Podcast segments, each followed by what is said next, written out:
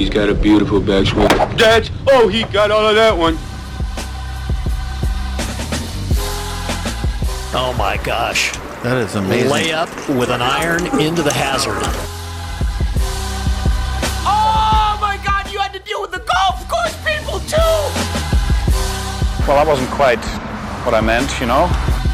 Welcome in, everybody, to another edition of the 73rd Hole. Colby Powell and Taylor Williams with you. Had a great show on Monday with Craig Humphreys. Big shout out to Craig for joining us for our huge Masters recap. Dustin Johnson this Wednesday, still a Masters champion. Still weird that it's in November. We basically transitioned right, uh, for those of us here in Oklahoma, right from the Masters into Bedlam. So, hell of a sports week. I love it. Uh, and I love the fact that we have more golf this week. We're not shutting it down. Two more tournaments. Yeah, and yeah, no doubt about that. Yeah, and you hit it right on the head with Bedlam this week. Definitely the state is fired up about that. But you know how especially back in college, we don't do it near as much anymore. But you go out and you have a nice, fun weekend, that kind of thing, and then Monday rolls around because you've had so much drinks and you're just sluggish, hungover, that kind of thing. That's always what it's like after Masters week because you Masters know, hangover. You, you get so animated and excited about it. And, and for anyone who hasn't listened to our interview with Craig, make sure to check it out if you want the full Masters recap. We broke it down and, you know, we gave so much excitement through it. You know, we just exhilarated everything. That and, we, it's and a we, long podcast. We couldn't stop talking. No, we couldn't. And we could have probably went for 10 more hours in all honesty. Absolutely if we, if we wanted to, if, if not longer. And, um, but unfortunately, daylight happens and, you know, we got to get back to families and all that stuff. You know, golf can't, can't run the entire world, unfortunately. It does for, for some of us to an extent. But, but yeah, and, and you know, what's surprising us, Colby, is that we were talking on, on the um, interview we were just talking about about how we don't expect we didn't expect this field to be very good. The field was already out. We just hadn't looked at it because we were so anticipating on the Masters. But we got a strength of field, Colby, of what was it, three fifty eight or three forty eight? Uh, strength of field's three forty eight, which is double nearly every other year since this event started back in twenty ten at Sea Island. 18 players from the top 50 in the world ranking are here. That equals the mark set by the last two events here combined.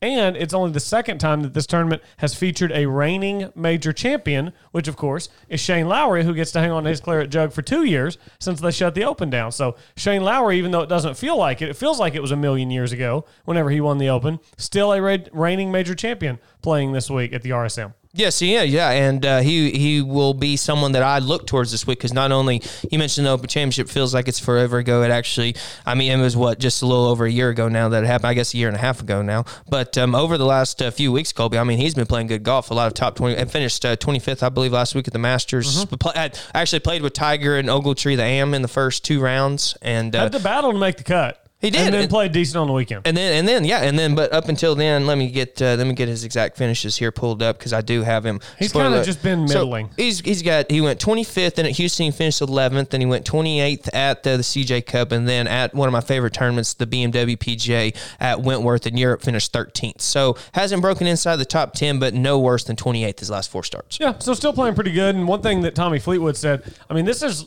like a European Ryder Cup, is what it feels like this week at RSM. All the the top Euros, most of the top Euros are there. Like Rory's not there, but a lot of the top Euros uh, are there this week. And Tommy Fleetwood was asked about it, and he said it was an easy trip. Anytime when the schedule makes it simple to play a tournament, especially living in Europe, it's ideal. He said the year has not been full of particularly great performances for me, but we've been doing some good work. And at the end of the day, you have to keep playing through it and building confidence. It just sat well with me. And I think that's the reason that this field is stronger because you look at all of the, uh, you look at all of the the European players that are playing this week, I mean, these are guys that they're like, hey, hour up the road from Augusta or whatever it is, hour, two hours up the road from Augusta, makes it easy to play the Masters and get one more event in, maybe get some extra FedEx World Cup ranking points, little, little extra cash for Christmas. So I think it worked out well in the schedule. And, you know, some tournaments got screwed by the, the COVID the reshifting of the schedule, and it's clear that RSM was helped by it. Yes, absolutely. Like you said, it, it when it's just such easy travel, and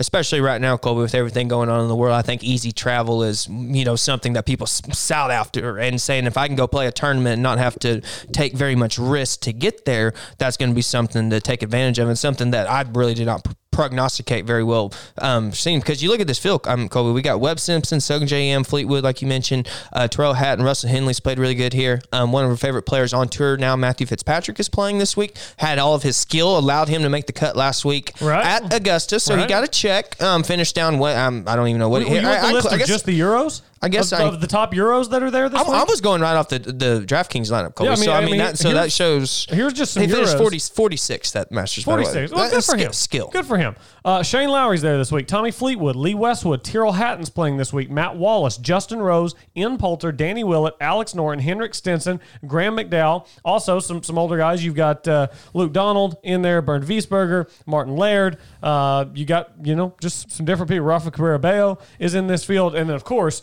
the guy with more skill than any of them, the uh, the short hitting Matthew Fitzpatrick, short straight hitting Matthew Fitzpatrick. Although Yeah. whenever I watched him at the Masters, he was fighting a bad case of the hooks with the driver. Yeah, so. if, if you're going to talk about straight as a skill, you might want to have that as part of your arsenal if you're going to do it and preach about it. And he did not have it because he did not break 60 one time all of last week. So well, nobody broke sixty, but he didn't. Oh, I'm break, sorry, broke he- he 70. didn't I'm sorry, I'm sorry. 70. Yeah, What no, a loser. No, yeah, he didn't break se- exactly. Didn't break 70. Yeah, if you break 60 at Augusta, that'd be something to uh, to definitely brag about. Yeah, sure. so that'd be Cam 13 Smith was the only guy who broke seventy all four rounds. I wonder if anybody else made the cut and didn't break seventy at all. We should go back and look. Uh, we could. I, I bet. I bet it happened. Yeah, I bet, it would. somebody else. I mean, did it. because you think about it, you could shoot 70, even. 70, 70, 70 and shoot eight under. Yeah, that's true. You know, so I mean, it's it, the the par fives, and you take advantage of them. That Yeah. kind of I was thing. just saying maybe Bernhard just hovered around one or two under all week, but he shot sixty eight on Thursday, so it wasn't Bernhard. no, no, but Bernhard almost broke his age. Bernhard's a stud. Man, can you imagine if he'd break your break your age at Augusta? That would be crazy. That would be- I I, mean, mean, that would be something to. He might be able to do it in six or seven years. Can I can I ask you something, Colby? Absolutely. Two questions. One, do you think Bernhard ever anchors the putter since it's been banned? and two, if he does, does it bother you? Man, good question. Does he put his thumb on top of the grip and Yes, let he the does. putter rest into the into the thumb? And does, does then the thumb rest on the chest? No. And, and is that considered anchoring? No, that would be considered anchoring, but no, it's not. You look at it, and a lot of times when they show close ups, because it's kind of tough, because a lot of times, you know, when you're bend over, you have your shirt that hangs down. So your shirt isn't your body. So, and you and you can see it too. You see it a lot because the stroke's not near as fluid as it as it was um, back before the ban, where it just kind of looked. I mean, it still wasn't the prettiest thing to look at by any stretch of the imagination, but it's at least smoother. And now you can kind of see when he has it out like that. And I mean, obviously, no one podcast you can't listen to see it, but he's got it, you know, however far out from his chest, and he kind of just has to move his shoulders and the of his arms a lot more. But there's a lot of times when I look there, my friend, and it, it's it's close. it's real close, and you do something for so long, and you know. I mean, maybe he doesn't even sometimes do it purposely, just out of natural doing it for so long, and then you they tell you can't do it, and just maybe out of habit going into it. Because I know that um, there's been times where you know, like you're tinkering with your putter grip or something, and then like you just go out and you hit, you tap in a putt, and all of a sudden you just use like a like a conventional grip when you use claw or whatever because you putted conventional Yeah. for ten years. You know Yeah, I that do- kind of I thing. do that. You know that kind of thing. Yeah. Yeah, so I'll walk up and tap him in with a conventional grip if it's a foot away, and I putt with the claw. Yeah, exactly. So, you know, it's like if that was a rule and it said for whatever reason you can't putt conventionally or whatever, you know, but like you just do it out of instinct, you don't think about it and you get up and do it. I, I don't know. Uh, My, my point being is that It, it doesn't bother me. It, it would bother me if he was doing it on every putt. Uh, and, and the fact that we don't even know if he does it at all, I'm just gonna say no. It doesn't bother me. But I, I don't know. I mean, because I don't even know how we would be able to tell. Because, like you said, with the shirt, and there's such a fine line between having your thumb, you know, half an inch off your chest and having it just barely touching it. How much does that actually help if your thumb is still on top of the grip? So I, I don't know. It doesn't bother me. And same goes for um, you know Adam Scott too. Won the uh, Genesis this year, so Yeah. I mean you know big time. I mean so it's very same boat where you got you still have the long putter, but yet you're not supposed to put it in your chest. And there's just there's just times where I see it and it's like, man, I don't see how that's not touching your chest. You must. I mean, if you had any type of man boobs, you definitely would be. So that's a that's a that's a, Harry Higgs couldn't use this method. Uh, exactly. Yeah. So for anyone who is overweight or has a bulkier chest, you are at a disadvantage if you want to use a long putter. yeah, you'll have to do what Bryson does. You have to use the arm lock. Exactly. Because Bryson wouldn't be able to do that's it what, and, and, and we can get into a little bit sidetrack down that road. What do you think of the arm lock thing? You think they're going to ban that anytime soon? You think they're going to keep going with it? What? I don't think they're going to ban that. No, it's just I, I think that anchoring rubbed a lot of people the wrong way because it, it just seemed like it literally took all the skill out of it to where all you had to do was just move it back and forth, and the face couldn't get. I mean, the, the face couldn't get open or closed at impact because you literally have it anchored uh, Well, like a pendulum. And you had so but the many arm lock isn't that. and you had so many players come out like Keegan Bradley won the PGA 2011, Webb won the U.S. Open Yep. 2012, Adam Scott won the 2013 Masters. So you have this influx of players, and I, there's probably one or two I'm missing in there. These influx of players who are known for their ball striking and uh, you know not good putters, and I think we saw it from all three of those guys really where they had a struggle period after the uh, the ban. I mean Keegan even even Keegan Tim still hasn't ever figured it out, but Webb obviously has. absolutely yeah Webb, Webb Webb's and- figured it out and then some. He might be a better putter now than he was anchoring. Exactly. I mean, and um, and you know, Adam's uh, not uh, not the worst putter out there. Um, by Not as good as he was anchoring. Though. Absolutely not. No, I mean he was he was actually a pretty perennial putter back then. Um, but uh, Let, but, let me but- ask you this: just because of all the like back issues and stuff that the senior tour players have, do you think that they should allow it on the senior tour? I I honestly don't see why not. I mean, at the end of the day, it's it can because also too everyone says the older you get, the more nerves you have. So I don't know if that would maybe be because a lot of people say it happens around your 40s. At least that's from what I've been told from from elderly players. So you know, at is a 50 year old have less nerves than a 60 year old at that point? So then would that give the older people an advantage? But going back to your question, I don't I don't see a problem with it. In all honesty, I I don't. I'm one of the biggest believers, Colby. I think the PGA Tour should have entirely separate, different rules than than your amateur golf and even your even to an extent your Champions Tour. And I, I think your your Web.com and your lower level should be as close as you can to the PGA Tour. But yet there should still be some different restrictions at each level. I believe just because you know currently right now, I mean, am, you go out and you play 18 holes of golf. I mean, you you're supposed to technically play by the rules, which are the exact same as what the pros play.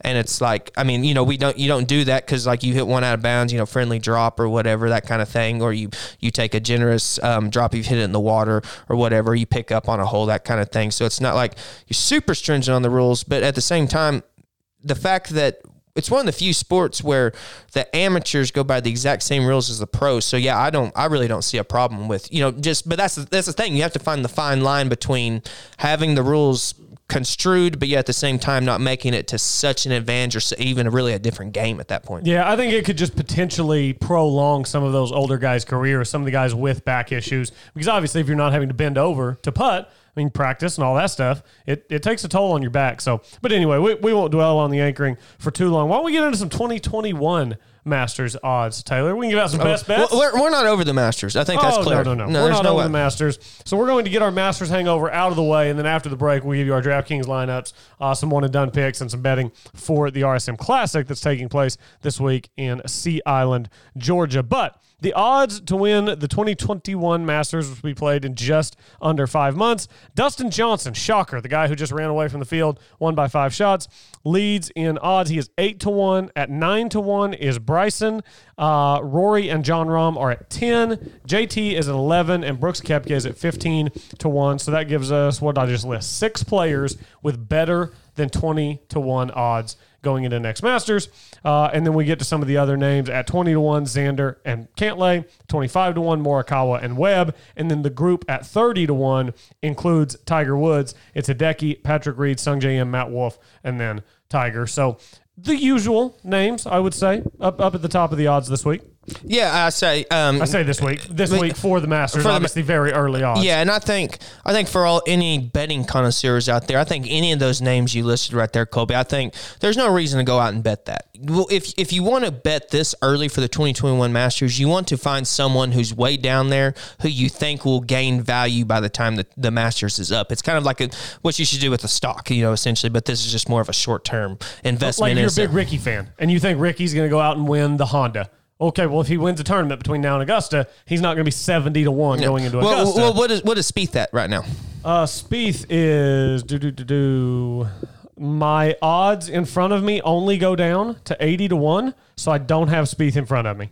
So I mean, I mean that's if for some if you think Spieth is gonna could turn it around within the next few months because if he if you can't find him anywhere on there eighty to one, then if, if he just has a couple good finishes, he's gonna vault up to fifty or forty to one at, at worst. In all honesty, so that you, you want to find players like that or value of people that you think may logistically have a chance because it doesn't make any. Oh, s- I missed him. I'm an oh. idiot. He's at fifty to one. There's, Okay. a, there's a lot of guys at 50 to one, Oh, so his name got mixed uh, in. Okay, fi- fifty to one, st- but the principle still stays the same. Where if he if he has one good finish coming up, he's going to vault up to forty to one or thirty five to one, or, or help uh, heaven forbid he wins a tournament, he'll bump up to twenty five to one. And so if you think that that's going to happen, you might lay a small coin to do it. But any of those guys that are thirty to one or better, I mean, maybe with this um, exception of of a thirty to one guy, may, I'd say probably twenty five to one because there's not much room for improvement. Yeah, they're So- not going to move a ton. Yeah. Like like me, if, if you want to bet, let's say you want to bet Rory, you think Rory's going to win next year's Masters.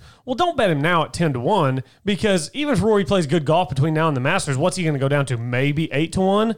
But what if Rory doesn't play good golf between now and the Masters? And then by the time Masters week rolls around, you could get him at like sixteen or eighteen to one. Exactly. That would be a lot better situation. So I think we're both in agreement here. If you think a long shot is going to find his game between now and April, go sprinkle a little bit on him, but kind of stay away from the top guys because it's not like their odds are going to get a, a ton worse. Their odds could only get better for you. So Well, and if the odds get worse, then it's in your benefit to not pick them. But the the benefit, or if the um, so I'm sorry, I misspoke there. Um, what I was trying to say is that if you know someone like DJ who's six to one.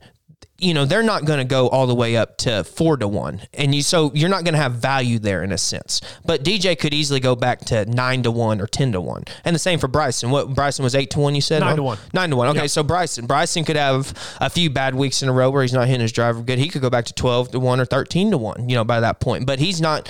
He's not going to vault up to four to one. You know, so you're not going to gain any value with with getting these lower guys, but you can definitely gain value on someone like Spieth, who's fifty to one, because I mean he's shown some really bad golf, but. I mean, unless he just misses every cut up until the Masters, then because uh, I was really shocked when you said he wasn't on there from eighty to one, and I, I that was really surprising. But um, so that makes more sense that he was fifty to one.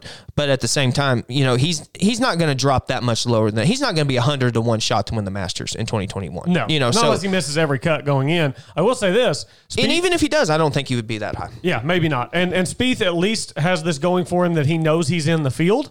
Uh, the risk that you're taking if you bet a guy like Rickie, uh, he might not be in the field. Obviously, Spieth's won the Masters, so he can keep coming back as long as he wants. You've got to be in the top 50 in the official world golf ranking the week before the Masters. Basically, whenever the field is set, you have to be top 50 in the world, uh, unless, of course, you qualified otherwise. You, you could have finished top 12 last week. Corey Conners, CT Pan, Dylan Frittelli. Win win any PGA Tour event that's yep. not um, off um, an off week tournament. Yeah, like that's why Hovland Opposite field. Yeah, Hovland is going to be in this coming April because of his world ranking, not because of his win in Puerto Rico, because that was an opposite field event. Um, and Rickie Fowler is currently ranked after the Masters last week, number 48 in the world. Not playing good golf. He has not finished a year, a calendar year outside the top 50 in the world ranking since 2009. That was the year he turned pro. He's only fallen outside the top 50 at any point once. That was in 2014 uh, around the Match Play Championship in February, and he quickly got back into the uh, top five with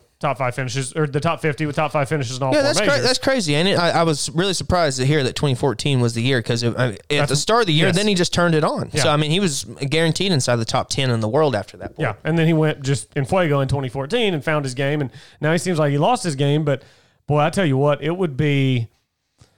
I, I don't even know. It, it just doesn't seem like Rickie sh- is a bubble guy for the Masters because he's been such a staple in the game of golf for so long. But he really is just kind of a guy right now with the type of golf that he's playing. I mean, you, you look at his game, for a while he leaned on putting heavily, but you look at his game right now and, and you say, what is one thing that he is great at that his game can lean on any given day when he needs it to?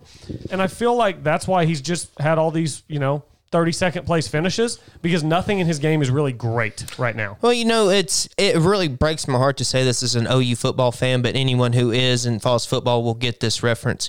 I feel like Rickie is the golf equivalent to Baker Mayfield in the NFL.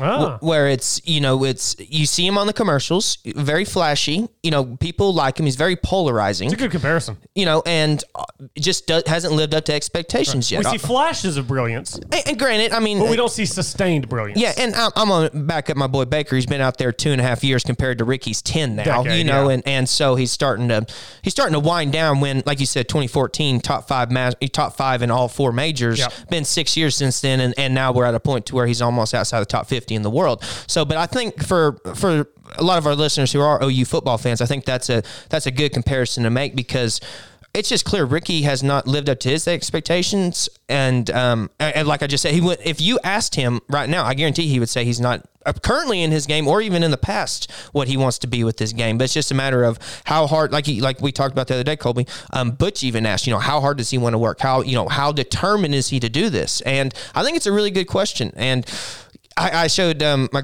uh, beautiful girlfriend Caitlin the picture the other day of Rickie at the Ryder Cup. Remember when he did? He was the only one without yeah. a spouse, Oh, and so he just made the funny face, and everyone else did. And um, and so now I, he, he's married currently. He is married, yep. He is married. So I we, we talk about this with Jordan. I mean, I don't know if that has anything to do with it. It's just an, it's just uh, you you know you look at the timing of events, things happen. You just never know. But it doesn't necessarily mean that your life's going bad, and maybe your life values have changed. So all of a sudden, instead of practicing golf twelve hours a day, um, hell, I want to go home and spend time with my wife and my family. I mean, that's I don't see anything wrong with that. We hear that with Tiger. He spends more time with his kids than he does on the golf course, and he's not winning golf tournaments right now. But in all honesty, I don't think that he would trade that for spending time with his family. Right, but that doesn't mean that his quality of life isn't higher. Yep, I, I totally agree with what you're saying there. Uh, speaking of top 50, friend of the show, Talor Gooch, not too far out, and he's in the field this week at the RSM Classic. We will talk about his chances, much more, give you our DraftKings lineups, our best bets this week when we come back. Stay with us right here. RSM Classic preview coming up on the other side, right here on the 73rd hole. When something the size of a golf ball hits your roof, you need to call McRay Roofing. McRay Roofing is Oklahoma's designer roofing service specialist. For years, Jeff McRay and the experienced team at McRay Roofing and Exteriors have served fellow Oklahomans by helping them with their roofing needs. McRay Roofing uses only top quality materials and professional crews to make sure that each job is done right so it will give you the years of service, security, and protection you need from the unpredictable Oklahoma weather. McRay Roofing offers residential and commercial roofing, ventilation services, and custom copper designs. McRay Roofing is dedicated to exceeding the homeowner's expectations. It's not just a roof, it is your home's crowning glory. Call McRay Roofing today at 405 692 4000. That's 405 692 4000. Make sure to also visit their website at McRayRoofing.com. That's M C R A Y roofing.com. Don't get caught with a leaking roof. Contact McRay Roofing for your free inspection today. Welcome back. Rolling along here on the 73rd hole. Colby Powell, Taylor Williams, Sea Island, Georgia this week. Par 70. So we've had a few par 72s in a row, it feels like. And now we're getting a par 70 at the RSM Classic at Sea Island Resort. They've got a couple of courses. This is the one, of course, that is Seaside. Goes just a shade over 7,000 yards, 7,005 yards. Pretty short for a tour course. It is a par 70, uh, but still pretty, pretty short for what you see. Yeah, they've got the uh, the seaside course and then the plantation course, which is inland, and it's actually a par 72. Uh, but we'll be on the seaside course, and I'm looking here. I think it's just it's three par fives, and uh, what what would that make it? Five par threes then? Yes. Four par threes. You Nope, said you know it would have up. to be five if there's three. If if you have the equal amount at seventy two. Yeah, if you have the equal amount of 72, I'm looking here. One, two, three par fives. One, two, three, four par three. That doesn't. I, I guarantee one of the par fives they're going to make into a par yeah, four. you're right. They'll play one of the par fives as a par four. Uh, so of the par fives, number four is 623 yards. I would imagine it would not be that one. Number seven is 582 yards, and then number 15 is 565 yards. So they'll probably move up either number seven or number 15 and play it as a par four, long par four. Yeah, yeah, you would think so. It would. I would think it would be the one on the uh, front nine because you know it, that would make the nines real weird. You go 37, 33, wouldn't you? If you don't have a par five on the back, Uh, yeah, Yeah. yeah. That'd be weird. unless they've got all the par three stacked on the front. No, there's only two par threes on the front, two Yeah, on the back. so you go 37, 33. That's a little weird. I So I think if they do, it would be probably that one on the back. But even if it's 562, I guess they'll move it up to probably 510 or 5 500, something like that. Which, Yeah. I mean, if, if you hit it 330 yards, you're going to hit, uh, you have 170 in. So it's- Eight iron. Eight iron, yeah, yeah, for these. I mean, so I mean, guys. Yeah. Uh, Uh, so a par four over 500 yards and you're hitting eight iron into it. That's, I mean, that's no big deal. But that's just the modern game, man. No big deal. Yeah, I mean, I, I hit eight iron into par par fives all the time. Yeah, though I, I do on the ones that are 460 downwind. Uh, well, I was talking about my third shot. Give myself a look at birdie. That's good. That's Yeah, true. Exactly. And you always give yourself a bonus stroke before the hole, so you're actually hitting two. Bonus strokes are great. Yes, they are. I love pops. Love popping. You know what I don't love? Net skins games. oh, Net those, skins games are the worst. I think I'm gonna stop playing them. No, that's they're, they're they're no fun. It's not right. I mean, because two, one thing too. Not to get down this rabbit hole too bad, Colby, but No, we can get down because I'm upset about my skins game I played in yesterday. I got hosed. I made I made like 50 footer for birdie on a really hard par four. I had five, I went driver five iron into this par four. Made like 50 footer for birdie, and then a high handicapper uh, parred it and got a four net three. And see, so my point being is that so you get your pops based off the handicap holes, correct? So on, Yes. on the number one handicap hole, if someone has one more handicap than you, they'll get a bonus stroke on that hole. Yeah. And then on two or whatever. much. So have you ever played a course where one where like the front nine wasn't all odd number handicap and the back nine was even or vice versa? Uh, vice versa, yeah. At the course that I play at the greens up here, front nine is even numbered handicaps, back nine is odd numbered handicaps. So my point being is that in in what re, in on what course is every opposite hole on front and back going to be the hardest and the, to the easiest? Right. You know, so it's it's a skewed system either way, and a lot of times you the hardest handicap hole is just the hole that's the longest, where it's like you'll have a 210 yard par three, and it's like the 15th handicap, and you're like, wait, what? Also, It's- also courses overvalue par fives because par fives are harder for higher handicaps because they have to hit more shots to get there. But then those holes are rated as some of the highest, hardest holes on the course, and good players are going driver five iron into these par fives, and it's the fourth hand, hardest hole on the course according to the card. Because a 15 handicapper takes him four or five tries to get to the green, whereas a good player just hits driver five iron on the green and two putts for birdie. Yeah, and well, I mean, I'm sure you know. I know a lot of them. You know, you do too, Colby. Where you know someone can be a an eight to twelve handicap and hit the ball a mile. You know, they- they're just Oh, yeah. not very good at the rest of their game. But you don't see it very often where someone's an 18 to 20 handicap and they can hit it 300 yards. You know, that's normally not Right. a thing. You know, so to have the to, those par fives to be your hardest handicap holes is just completely asinine because they'll play harder for the um, the worst golfer, but as it just showed, it's going to bring the it could bring the worser player into it because a 12 handicap can get a bonus stroke when they actually when they actually hit it further than you, and um, it really doesn't make any sense at all, Colby. So I completely agree. So anyway, nice little rabbit hole we got down there. How about some DraftKings for the RSM Classic this week? Let's do it. Yeah, we're we still got the Masters hangover, but anytime there's a potential to make money, we are in. And this is, I mean, it's a surprisingly It's a, good it's a good field. It's a good field, and I think we're gonna. I think we're gonna have a little drama this weekend. I, I got a feeling that it's not gonna be like this last Masters or the U.S. Open where we know by the back nine who's gonna be the winner. I think. I think gonna have some drama, and I don't know if you. I know you have the best bets in front of you, Colby. Um, there may be a prop bet on there for if there's gonna be a playoff or not, and I would be more leaning to bet that there's gonna be a playoff this week. I Couple would. years in a row, playoffs. I, I, I, I don't know. I, I don't know if it's just the course, the environment, whatever it is. I know, I, I know it's a trend there, so that might be why it's recency bias, that kind of thing. But I got a weird feeling it's going to be a really close tournament. And I think if there, if you can get some good value on a prop bet, if there'll be a playoff or not, I'd say throw a little bit of money on it. Yeah, not a bad idea at all. So, uh, all right, let's start with our cheapest players on DraftKings. Uh, I am not in the six thousands this week. My cheapest player comes So in you, at so you got a 7K. pretty, you got pretty level level uh, lineup then. uh, not at all. Not at all. No, I just liked a lot of guys in the sevens. So I've, I've got So four you, guys. so you I've went got low. four guys in the sevens. You went low sevens and then went real high. Pretty much, yeah. Okay. I've got I've got four guys in the sevens, so we'll start with my cheapest. My cheapest is Matthew NeSmith. Matthew NeSmith. Tell me Sa- about Matthew NeSmith. So he's I'm from ver- South Carolina, Okay. born and raised. So he likes this area. He like this is all Bermuda. It's Bermuda fairways, Bermuda greens at Sea Island this week. Um, he puts much better out there on these types of greens. Two weeks ago at Houston, he he struck the ball incredibly well, but his putting stats uh, made Hideki look like Steve Stricker in his prime. So I'm figuring guy who's hitting the ball really well, getting back to a surface that he likes to putt on for 7K. I'll take NeSmith with some value. Did you really just say someone made Hideki look like Stricker in his prime?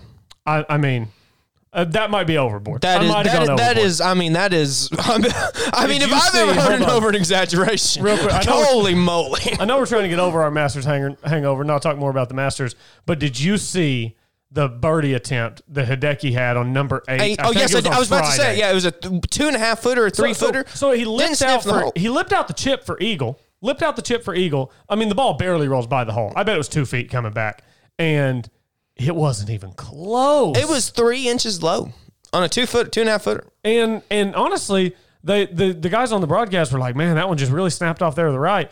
I think it was a left center putt. I think he started it right lip and pushed it two inches. And I, I think he had right spin on the ball too.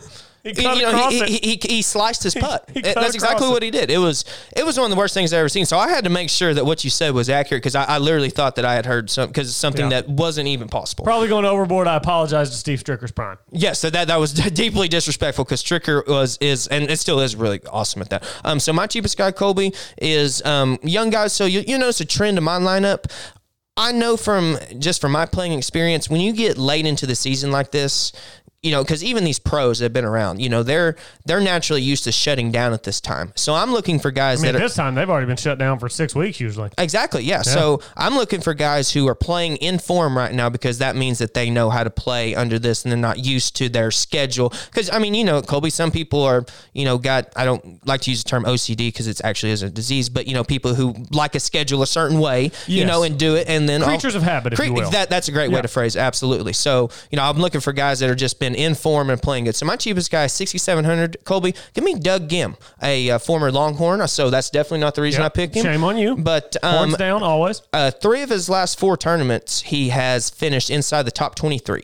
So um, for a guy in the uh, six thousands at a field that is actually fairly decent comparatively to what we thought it was, I'm going to take a guy for that cheap who's been on some pretty good form. So then that leaves me with a snake draft. My next cheapest, I got to go through here. So my next cheapest Colby 7600. This is a guy. This, yeah, our lineups look way different. no, they are going to be. So th- this is going to be really good for the listeners. You'll have a lot of options here. Guy that you were on a, a few weeks ago, and I've been on for a little bit. Um, Colby, give me Sepp Straka. Um, last few weeks finished fifth at Houston, uh, 21st at the Bermuda, and um, then going back 43rd at Shriners, um, 67th. Sanderson missed the cut by one, and then 33rd, and then 14th all the way back to the Safeway. So playing some pretty good golf ever since the um, the restart after the Tour Championship. Yeah, this one's tough because my initial DraftKings lineup had Sepp Straka in it, and then I kind of made some tweaks, and he ended up falling out. He's missed the cut here in his only two appearances, but obviously he was a very different golfer at that time. He's playing better golf than he's ever played, so I was struggling with how to balance the fact that he's on much better form than he's been, and he's a better player than he was the last two times he came here, and the fact that maybe the course doesn't set up well for him, so I just avoided him. But I do like that. I've liked him throughout the season. I've had him rostered several times. So uh, my second cheapest at 7100 so only $100 more expensive.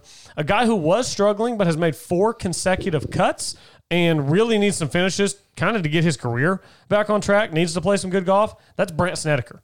Brandt Okay. Snedeker, guys, Uh, yeah. won a lot of PGA Tour events, been good for a long time. I haven't heard his name in a while. He's kind of uh, He's fallen off. Yeah, he has. Yeah, he's fallen- he's I- fallen off I'm- quite a bit, Let me look up where he's at in the official World Golf rankings while Yeah, you check uh, that out. It's uh yeah, I mean he's 7100. He's made four cuts in a row, so I think he's trending in the right direction. So I'm going to give Snedeker the benefit of the doubt this week, a veteran at 7100. Uh, and then while you look that up, I've got a couple at 92 70 actually. So not 92nd has, in the world it still ranking. hasn't gotten outside of the um of the top 100, which is good. But some of his last finishes, Colby 59th, uh, 44th, 33rd. Actually had 17th at the Sanderson Farms, but before that, miscut, miscut, miscut. Yep. 42nd, 51st, 67th, miscut, miscut. 41st, miscut. Um, T22nd, miscut, miscut. Yeah, So, I mean, not good since the restart, but the last month he's found something a little bit. So I'm hoping that that continues Sea Island. You mentioned he's 92 in the world. That means he's seven spots behind my next cheapest at 7900 which is talor gooch uh, a, guy that guy that i imagine you might have in your lineup as well.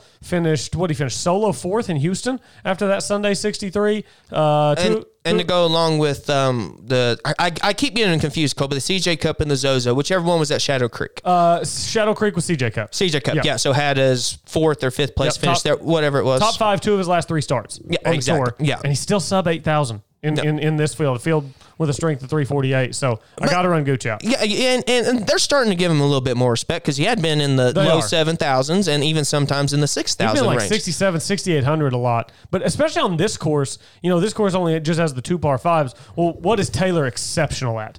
Iron play, ball striking. You know, approach game. I think that this course suits him pretty well. Uh, early in his career, when he wasn't quite the golfer that he is now, he didn't play this course as well. Missed the cut his first two appearances here, but last year when his game really started to come around, he finished twenty third here. Well, So and one, like one, one thing about that too, Colby, is that um, it's you know Sea Island, so the wind can pick up there. I haven't looked at the forecast, so I don't know what it'll be like. So anyone who has a lot of experience in the wind will have a, a really good chance to succeed there. So I really do like Talor's chances. Um, and unfortunately, did not fit him in my lineup. I there was like two or three players who, if I had a hundred or two hundred more dollars, it would have worked out. You, you gave two picks, didn't you?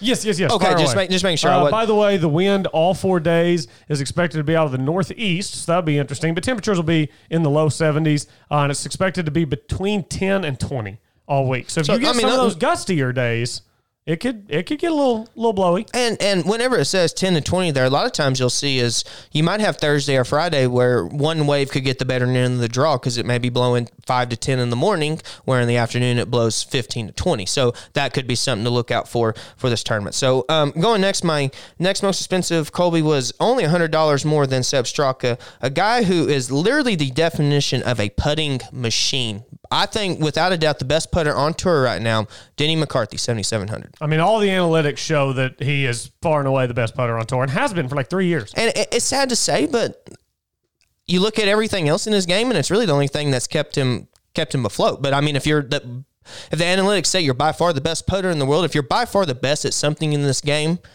even Boo, you know, Boo Weekley is one of the worst, worst putters of all time, but he did the ball to ten feet. Well, and how shot. about how about just you know, 15 minutes ago we were talking about Rickie Fowler, and we were like, what is he great at right now? What can his game lean on? Well, Denny McCarthy knows he's going to go out and he's going to make everything. All he's got to do is strike the ball well here and there, and he can get some top 10, top 20 finishes because he puts so well everywhere he goes. Yeah, and- it, it doesn't even matter what kind of surface he's on; he just makes putts. Uh, exactly right. And we're looking and recent finishes. We're looking at 38th, fourth, had a 57th at the Shriners, but then uh, sixth at Sanderson Farms, and then actually going back had a ninth at the Wyndham before um, the FedEx playoffs. So shown some pretty decent form over the last few months. So pretty good value in a in a deep field. I would have liked to fit Gucci in there at 7,900, but um, like I said, only a couple hundred dollars off. And then the next most expensive Colby is a guy who is the definition of a young gun. I mean, this. I mean, I keep I keep forgetting how young he is whenever we talk about him. Ninety one hundred. Give me Joaquin Niemann. I mean, he has just been playing some really good golf. Really crazy to think about that. You know, obviously last week he wasn't. How old in- is he? How, what'd you just say? I think he's twenty one or twenty two, something like that. He. I mean, he's way young. He was. I mean, yeah, punch, punch in exactly how old he is. But while I read off his finishes, so 20, 22, but he just turned 22. November 7th was his birthday, so he just turned 22 years old. feels like this guy's been on tour for. I mean, he has. He's been on tour since he was nineteen, I believe. So Yeah, he was, you remember he was the number one amateur in the world coming out of Chile Mm-hmm. whenever he came on, and then he's I mean, he's played some pretty good golf. He's a PGA Tour winner, and you know he's done some things. Oh yeah, I mean he might have some back issues in a few years because I don't know how that that's God, how that he, back- he, he gets some torque, doesn't God, he? boy, I mean it's it it's something to look at. It really is. If I my back's hurting right now just But, thinking but, about when, it. but when he can get it timed up just right and hit that little stinger driver, oh my God! It, it, it's pretty to watch, and he's got a phenomenal short game and really good putter. So I, I really like a lot about his game. Um, recent finishes: seventeenth, sixth, uh, thirteenth, twenty third, twenty. Um, 20 I'm sorry 23rd 27th and then 3rd um, that's going back all the way to the BMW championship the week before um, the tour championship so really good golf ever since that stretch so I mean I just it, it was it's someone that I had to throw in my line Where, where would you guess he's ranked? Top of your head, world golf ranking. Joaquin Niemann. 42 Oh my God! way off No, 43. oh wow how about that almost nailed it right on the head. I was like, Dang man, it. you almost uh, crushed it. And actually, he moved down one place because he didn't get to play in the Masters last week because he had COVID.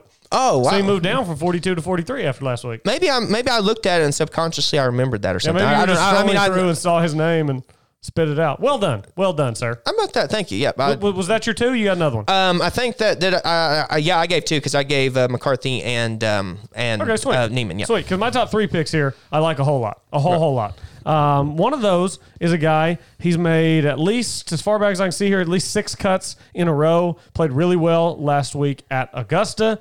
His, uh, his one win that he has on the PGA Tour came the week after Augusta. Of course, he didn't play the Masters that week, but we don't care about that. He won the week after Augusta. CT Pan. Give me CT Pan on a short golf course. He's not a bomber. He's played this course three times. Most recently in 20, what was that, 2019? So two years ago. Um, I mean, it was only a year ago, but two tournaments ago um, in that season, he missed the cut. But the two years prior to that, he finished 13th and 6th And I think he's one of those guys that's kind of streaky, and I think he might be on right now. So give me CT Pan at 7,900. He definitely showed some flashes at the Masters and had a really good Sunday. I didn't see what his what his final number was, but I know that he he closed He the tournament. finishing seventh. Yeah, T7. Yeah, so I mean, I'm, I'm, you, I talk about you know you want to find someone who's on form. CT Pan definitely fits that says- fits that role. So who, uh, who you guys your next pick? Uh, next pick, 8,500. I'm going to go with Scott Tway, friend of the show. He, of course, is on the bag for Brian Harman. Brian Harman has made, as far as I can see, eight cuts in a row going back, three top 15s in that span as well. And I mean, this is his part of the country. This is where he's from. He's missed two cuts here in eight tries, but the last three years 14th last year, 32nd the year before, fourth the year before that. His, his wins on tour have come on Bermuda. He likes Bermuda. And we like Scott Tway. So I'm running out Brian Harman this week. Yeah, I, I love the Brian Harman pick. I, I think he fits his course really well, and I think he'll have a uh, a good week. Um, you got one more left, don't you? Uh, I've got one more left, but yep. Oh, oh, yeah, but yeah, so- I got so- one too. Fire so- away. yep, so snake draft. We get confused on our snake draft. I, I really do. It's so much easier in fantasy football when you have the computer in why front don't of you. just Why don't we just stop doing snake draft and just alternate? because this is a lot more fun. This is more fun. It's got to be more fun for the listeners to try to keep track of what the hell we're doing. Yeah, yeah, that, that, is, that is true. We're not making it as user friendly as we could. Um, we mentioned him earlier in the show, Colby, just hundred dollars more than my Joaquin Niemann, ninety two hundred. Uh, reigning Open champion Shane Lowry. Um, read off his last few finishes. I did earlier in the show, but I'll do it again. Um, 25th at the Masters, 11th at uh, Houston Open, 28th at the CJ Cup, 13th at Wentworth across the pond. So last four tournaments since October turned around. He's played some really good golf. So I'm gonna keep rolling that out. And I liked what I saw at Augusta from the times I saw him. And most expensive. You, see, you seen him on Feherty? You see, you seen the Feherty with Shane Lowry? You know, I think I've seen. I don't think I know. I haven't seen the full thing. I know Well, it's pretty good because you know he's got that thick Scottish accent. Scottish, Irish.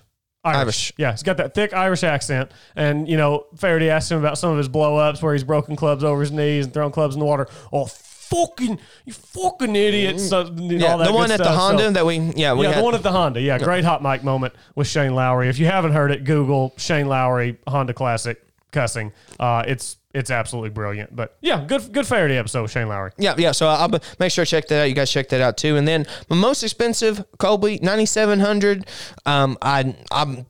I mean, I've said him almost every tournament this year. Um, I mean, just a guy I'd love. I, like a I- broken record here. Jeez. I know it, but man, do I need to read off the finishes? Uh, Has this guy even played any golf in Georgia though? Is he comfortable in the state of Georgia? It's a good question. I mean, it's uh, read off these recent finishes 28th, 10th, uh, missed the cut at the Shriners before that, 4th, 12th, 40th, 2nd, 23rd, 19th, 18th, 13th, 17th, and then Yeah, go. it's just not consistent enough for me. uh, so, yeah, I, I think Just top you- twenty you'll every pro- week doesn't do it for You'll me. probably fade him. Um, so yeah, eight top um, on the uh, DraftKings calendar list as far as it says. Um, give me Harris English. I'm 9700. So Love the way Harris English is playing. He's playing better golf than he has in a while. I will say it's kind of hit or miss. He's played this tournament eight times. He's made the cut four. He's missed the cut four. So Uh, it- it's it's he's playing wild- good golf right now. Though. It's playing. It, it's it's a hit or miss thing, but at the same time, like I said, I'm going for guys that have just been playing good because it's with the unique season you get this far late into the calendar year.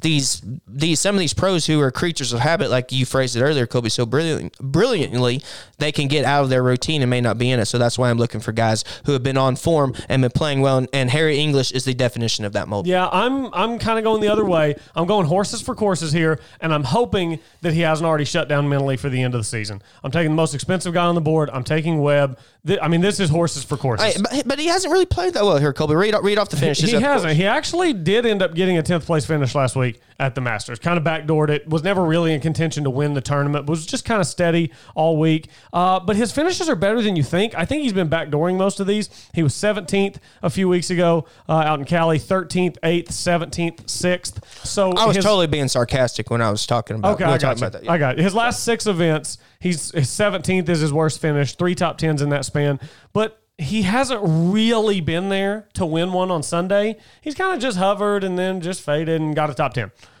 And at a course like this, where he finished second last year, lost to Tyler Duncan in a playoff, third the year before, got another runner up here in 2012, a seventh place finish here in 2014. He's never missed a cut here. He did WD here in 2018, but never missed a cut here. I just think that if you're looking for a safe plug and play option where you can still find plenty of guys further down the board to make it work salary wise, I think Webb is that safe plug and play option. Now, it, he could always have a Masters hangover and just come out totally flat, miss the cut, and then go into his off season and go on vacation. But I don't think that's going to happen. I think he's going to be in contention come Sunday. No, he, he's he's the most expensive on the DraftKings board, and yeah, if you if you like the value that you can find around there, definitely build around it. Because I would I would definitely say if I had to throw money on someone to win the tournament, I think it would be Webb. Well, You know, that- like like if we did what we did last week, where they say no odds. Whenever you had DJ and I, I picked right. Bryce, you know, if no odds in Odds there. aside, I, odds yeah. aside, I think I would pick Webb. I think I would as well. Uh, now I probably won't bet Webb because again, I just I don't like throwing money on guys that are ten to one or smaller odds because especially in a field like this, anybody could just get hot for four days and win this event. There's so many guys that could win this event. Webb is ten to one, so I'm probably staying away from Webb at ten to one. But you can get really good value a little bit further down because he and Tyrrell Hatton are the only guys at better than twenty to one odds. Hatton is eighteen to one, uh, and then rounding out the top five in odds, or I'll take you all the way to thirty to one. Sungjae is 20 to 1 coming off his T2 last week at Augusta. Tommy Fleetwood's 22 to 1 has really played no good golf to speak of lately. But, but, but yeah, I was going to ask you about Fleetwood. Any any chance this is is PGA Tour breakthrough? no. No, he's, not, he's just not playing good enough golf. I mean, Uh, it would be it would almost be like a flash in a pan at this point because let me go pull up Fleetwood's he actually did finish 19th last week, which is better than I thought. The two events prior to that, he, he did 57th kind of backdoor that. He I don't know if you saw his chip on um on uh, 12 Colby, but he was on the far left side and chipped it. He was going to chip it in the pond, but it hit the pin, went in for birdie. So he um he definitely had the little backdoors there. 19. Yeah, I mean, in the last, let's look here. In the last three months, he has three finishes better than 20th. Uh, and he's got a 44th, a 57th, a 59th, two missed cuts mixed in there. So, no, I do not think that this is his breakthrough on this side of the pond. It's just, he doesn't play a ton over here. And usually, whenever he does, it's a loaded field. So, this is not as good of a field as he usually play in because he usually comes over for the WGCs and the majors. And it's going to be real hard to get your breakthrough at a WGC or a major because the best players in the world are there. So, I, I don't know how to feel about Fleetwood. Obviously, a great player, but it'd be real hard for me to pick him to, to win on any given week. Uh, the other guys that are better than 30 to 1 this week are Russell Henley, who's been playing really good golf. He's at 28 to 1. Wanted to fit him in my DraftKings and could not. Uh, the straight hitting, very skilled Matthew Fitzpatrick is 28 to 1. Uh, as much as we don't like him, this course might actually suit him being 7,000 yards, par 70. And then Jason Day is 28 to 1 and I cannot I cannot possibly fade Jason Day enough because you just never know what he's going to missed do the cut at physically. Augusta, of course, that he play, normally plays so well. And after playing well in Houston the week before. yeah, so the cut. I mean, just so streaky. I, I would definitely stay away from Jason Day. But, Uh, but you know, finished seventh at Houston two weeks ago, and then missed the cut last week at Augusta, where he he he lights Augusta up, and it was easy conditions, and he just couldn't do it. you know, we mentioned two names there: Fleetwood and um, gosh dang, it, who were we just talking about? Uh, Fleetwood, Henley, Fitzpatrick, Jason Day, Jason Day, yeah, Jason Day, yeah, Jason sorry, Day. yeah. So two bigger names, and the last time we faded a bigger name in the situation like this was Sergio when he won. So maybe this is the Right. week. You know, we both fade him, and then all of a sudden, some something comes out and breaks through. Golf is a very fickle game. Yeah. So my uh, favorite plays are actually a little bit further down the board. One of them is Corey Conners. Corey Conners, top 12 last week at the Masters, finished T10, I believe. We both had him in our DraftKings lineups. Ball striking machine, course should suit him. It's all about whether he makes putts. If he makes putts, I'm telling you, he will have a chance to win this golf tournament, and he's at 40 to 1. 45 to 1 is Brian Harman, who I mentioned. Both of his wins have come on Bermuda. Also, he won in 2014. He won in 2017. Those are his only two PGA Tour wins. So if he wants to keep the every third year interval going, he's either got to win this week or in two weeks at Mayakoba. And I like his chances better this week than I do at Mayakoba. Uh, so Brian Harman at 45 to 1. And you know what? I think it is finally time for me to put this guy in my uh, in my best bet plays because he is just bordering on a breakthrough win. And it's friend of the show, Talor Gooch. And he's 60 to 1 this week. You've been able to get him at 100 to 1, 125 to 1, a lot. But at 60 to 1, I think that he's worth just a small amount of coin uh, in the event that he does reach out and win his first PGA Tour event because it just feels like a matter of of when, not if. At Absolutely. this point. He's playing great golf. It's coming, and it, it's just a matter of, like you said, it, uh, it's when as a matter of if, and so you know you can ride the train as long as you want. Um, it, just goes to show, though, like you just mentioned, he's been 100, 120 to one. Now they're bumping up to 60 to one, so it goes to show not only what Vegas and you know DraftKings obviously has him priced higher than he has been too, so he's getting that respect. But it just goes to show how much better how much better his game is getting in the testament of, of work that he's putting in. So yeah, it's it's definitely coming at some point. Yeah, absolutely. So RSM Classic this week, Sea Island. I'm looking forward to it. It's better field than I thought it would be. I'll have the PGA Tour live on tomorrow morning, and see how some of my bets do. DraftKings lineups. Um, I mean, do you want to make one and done picks for fun, Taylor? We can't. You know, we had a one and done going. We don't. We don't anymore though. Yeah, it's kind of it's kind of like match play when you're when you're down four with three holes to play. You just you just stop because it's four Well- and three. You know, so we're Well, but so, you so you want your playing partner. You're like, do you want to finish? Do you want to finish the round? you, so you fin- you won two and one essentially. Uh, so I finished with seven million seven hundred fifty-five thousand five hundred, and you finished at six million two hundred forty-two thousand five hundred, which is a difference of one million five hundred and thirteen thousand. Yeah, see, where I messed up was and where I lost it all is when I picked Finau the week and he withdrew from um, the tournament because of COVID, and then I had Matthew Wolff in our other one and done pool who ended up losing in a playoff for second. So if I would have just made an accusation or made a, a statement and said, "Let me put him in," then it would have bumped me up. But Right. I then you would have lost by less, which would be respectable. well, no, because I would have picked the winner this week. Because, Oh, that's true. And I would have picked the win. I would have picked um, DJ last week, even though I already burned him. I would. I would. I would have picked. him. That would have been smart to pick DJ last week. I, I would have Um, picked Cameron Smith and, and Sungjae. I, I just had a feeling about him. Neither one of us would be able to pick Webb this week because we've already used him. If somebody is still in a one and done pool out there, um, I'm assuming everyone's used Webb at this point. So if we look at these guys here at the top, uh, Sungjae, I would imagine a lot of people have used by now. Maybe a Fleetwood, Henley. Well, well, somebody too, hasn't Colby. used. Maybe maybe some pools are you know because ours ended on the Masters. Maybe some pools either started once the Tour Championship ended, Yeah. or maybe have starting back up this week. So you may have a plethora of players, and so it, it all Do, depends. do you think it's worth it to use Webb this I, week? I though? absolutely do not know. I don't think so no, either. I, I, if I would run out, If, of, if yours is just starting, I mean. yeah, yeah. If if I think a guy who a lot of people may still have, I think I used him a couple weeks ago, um, but it played really good here. I think it'd be Russell Henley. I think I think he would be a good one and done Yeah. option if you still have him available. Yeah, I agree. He's got three top tens at this course. They're in three consecutive years 15, 16, 17. He's missed the cut here the last couple times, but he's obviously playing better golf than he has in the past. Uh, you know, you're looking for somebody else that you might have available further down the board. I, I think Gooch is a, a safe option to make the cut and, and be top 20 with potentially a chance to contend if he makes some putts. Uh, Brian Harman, I would imagine a lot of people haven't used. I think he's a good option this week if your pool's still going. So, uh, any love for the defending champion, Tyler Duncan? I'm I'm I'm full fade on Tyler Duncan. He's not playing his best golf right now. Ain't that crazy? And we we, we, we, essentially picked him every week for what Oh, a, yeah. a three month stretch, Yeah. Mm-hmm. going back to essentially since we started back from the COVID hiatus. He, now, he's missed back to back cuts and four of his last seven. I mean, I mean, if he's going to get the spark back at it, I guess it would be at the course that you're defending at. But I am definitely heavy fade, especially on betting him a chance to win back to back tournaments. Uh, um, I'm sorry, winning. You know, the next defending champion when when you've missed two, cuts in a row, everything stacked against him. Definitely fading Tyler Yeah, Duncan. absolutely. All right, everybody, enjoy the RSM Classic this week. Uh, the hero is supposed to be next week. It is not. We'll likely have one episode for you next week on Thanksgiving week, recapping the RSM and kind of looking ahead to the off season. Gosh, it is Thanksgiving next week, Thanksgiving is isn't it? next it feels week. so weird. Yep. And we've got after this week, we'll have one more PGA Tour event. Um, and then the next one that we'll have is Kapalua Tournament of Champions in, in January. So we got Mayakoba the first weekend of December.